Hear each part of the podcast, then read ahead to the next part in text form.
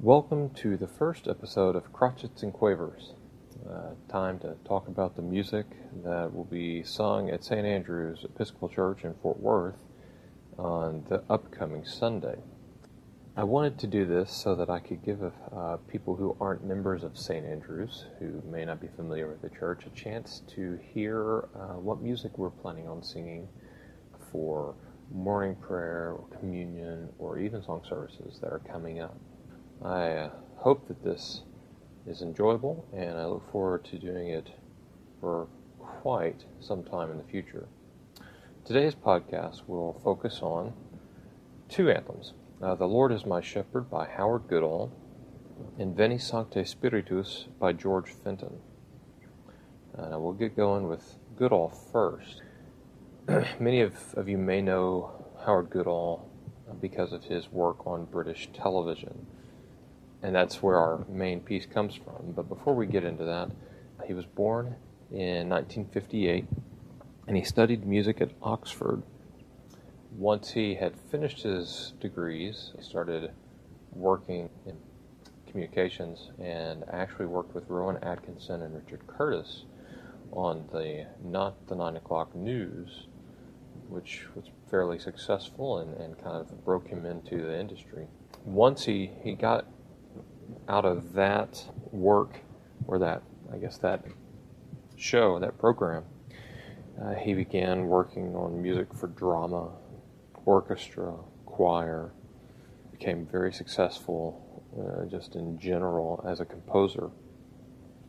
Then eventually he wrote the piece, The Lord is My Shepherd, which was used for the Vicar of Dibley. More recently, uh, somewhat recently, Goodall was made the singing ambassador in England in a national campaign to try and get the country to start singing. He's done some TV programs. One quite interesting is how it works uh, that you can find on YouTube. He's also something of a scholar, as I discovered, while filming a program about music, the how music works. He discovered that a piece he needed, Monteverdi's Orfeo, wasn't available in manuscript in, in Italy, and I mean that's that's a pretty important piece of music for historians. Really, one of the first extant uh, operas that we have, and um, you would think by an Italian composer it would be available in Italy, but there was no manuscript that he could find or he could get a hold of. And then he was reminded by a friend that Oxford did have a manuscript, one of the early editions of Orfeo. Uh, and so, as he said, I booked an appointment, and the carefully gloved librarian kindly left me with the amazing manuscript to peruse. It was as if the intervening 400 years simply hadn't existed. I was looking directly, composer to composer, at Monteverdi's own instructions, unfiltered, unedited, unchanged. My questions, for example, on his use of the band, on his figured bass lines, on how much ornamentation he offered to or expected from his singers, were all answered within an hour. No amount of scholarship or expertise by someone else, however brilliant, can substitute for the direct contact with a composer's own score. This last statement leads me to the anthem that will be sung by the St. Andrew's Choir on August 5th The Lord is My Shepherd. While many of his TV credits are well known, it's the beautiful theme song to The Vicar of Dibley, a widely popular British sitcom, first aired in 1994 and ended in 2007, that many of us know him best.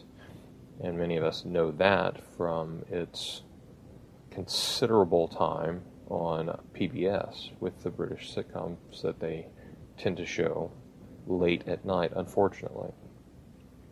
But the show details the ups and downs of a female minister in a small English town. Uh, the cast was amazing, had wonderful chemistry. But what's really remembered about the show is the music heard during the opening credits.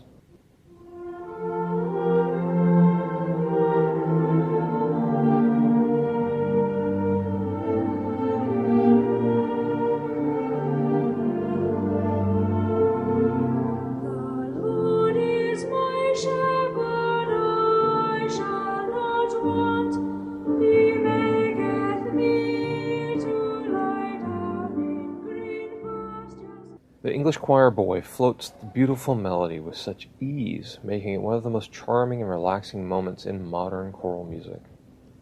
Following Goodall's explanation of melody from his four part series, How Music Works, the melody has a pentatonic feel. What he says is the basic idea of melody from the beginning of time. After the introduction, the choir joins the sopranos to present the melody again, forcing us to remember that pentatonic, eternal, melodic feel and idea. As the text changes to the darker subject of the valley of the shadow of death, Goodall slips into D minor from F major. By doing so, he maintains his pentatonic feel, which allows the singers to easily learn the music, to remember the melody, and to have it become a part of their lives the fullness of the valley of the shadow of death and the emphasis and movement really emphasizes the the darkness that that we as Christians feel, or that people in a dark time in their life will feel. It, it's it's not always easy to get out of, and it just feels like it constantly moves forward. But the thing to remember is that eventually we do move out of that. And he gives us that reassurance by bringing in the main theme again, which can be seen as God's provision, comfort after a time of, of trouble. Beautiful ending with the piece of sopranos, or in most recordings, you'll have boy sopranos singing and the melody again. And then you'll have them sing just the word forever. And then finally, the last statement of forever is sung by a solo boy soprano. The piece is beautiful, moving. It's a wonderful setting of the 23rd Psalm. And we look forward to presenting that this Sunday, August 5th, uh, as our anthem for the service. The second piece that we will be singing that day is by George Fenton. It's Veni Sancte Spiritus from the Shadowlands. Now, Fenton was born in 1950 after he uh, got into school, post high school. He dabbled in music business and then got some jobs working in that. But it wasn't until he got his first major commission in 1974 that composition became his primary job. Among his more notable works are the score to Gandhi and the Shadowlands. now, if you're not familiar with the story of the Shadowlands, uh, it was uh, a movie that came out in 93, I believe. And it was the story of C.S. Lewis and Joy Gresham. I watched this movie in college, and um, the only thing I can remember is the music. I, I, was sitting in the girls' dorm with the young lady I was dating at the time, and a lot of us were watching the movie, and I just don't remember much besides the music. First time that I remember actually hearing Sumer Is Icumen In, very popular rota from medieval um, England, and once in Royal David City, most popular because of its use in lessons and carols as the opening uh, hymn. But the opening piece of music was Fenton's Veni Sancte Spiritus, uh, and it's now become a favorite of the choir here at St. Andrews. The text comes from the Mass for Pentecost and has been attributed to three people King Robert II the Pious of France, Pope Innocent III, and Stephen Langton, Archbishop of Canterbury. It depends on which piece you're looking at as to which one's going to get the credit that day. Uh, in our case, Robert uh, from France is giving credit in this score. But it's a sequence, um, and a sequence was a poetic text specified for a specific feast or celebration of the church year. Now, these were very popular in the medieval period. Uh, lots of people were writing sequences. But in 1570, the Council of Trent, which was the Catholic Church's answer to solving the Reformation problems, the Council of Trent banned all but four of the sequences in existence. Veni Sancte Spiritus was one, the Dies Irae, which is from the Requiem Mass, Lauda Zion, and then Victimae Paschali Laudes. Now, in in each of these cases, these sequences tend to be extremely long, and, and they they're made up of couplets, so many many couplets. But in in this case, Fenton only sets the first two couplets, really focusing on the anticipatory plea of come. The original music of this text would have been sung as chant, which did not have a meter but was sung somewhat freely. And here's an example of the Veni Sancte Spiritus chant. Veni Sancte Spiritus, et Spiritus, lucis tuae radium. Veni Pater Pauperum, Veni Dator Munerum, Veni Lumen Cordium. Rather than using a strict metrical system, chant is based on the joining of two or three pitches together at a time. The freedom gives the music a feel very close to human speech, which is what they were trying to do. Fenton captures this feeling in his opening line sung by the tenor soloist.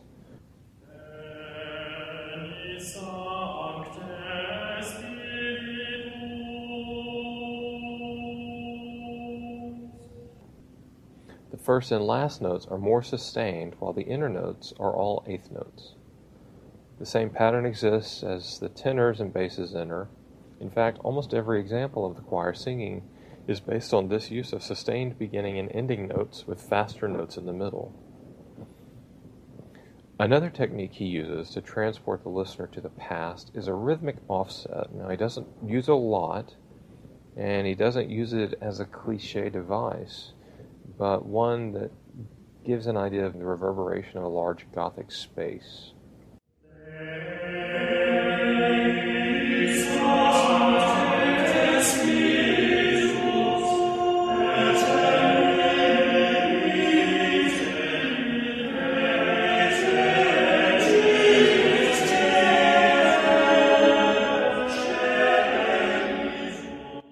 can hear it there with the entrances of the voices at Veni Veni.